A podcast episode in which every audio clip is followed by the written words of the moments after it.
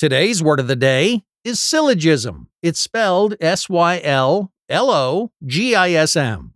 Syllogism's a noun that refers to a form of logical argument featuring two propositions and a conclusion.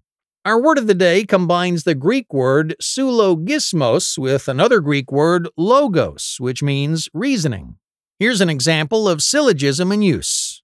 I was perplexed by my philosophy teacher's behavior. I tried to use a syllogism to understand his logic.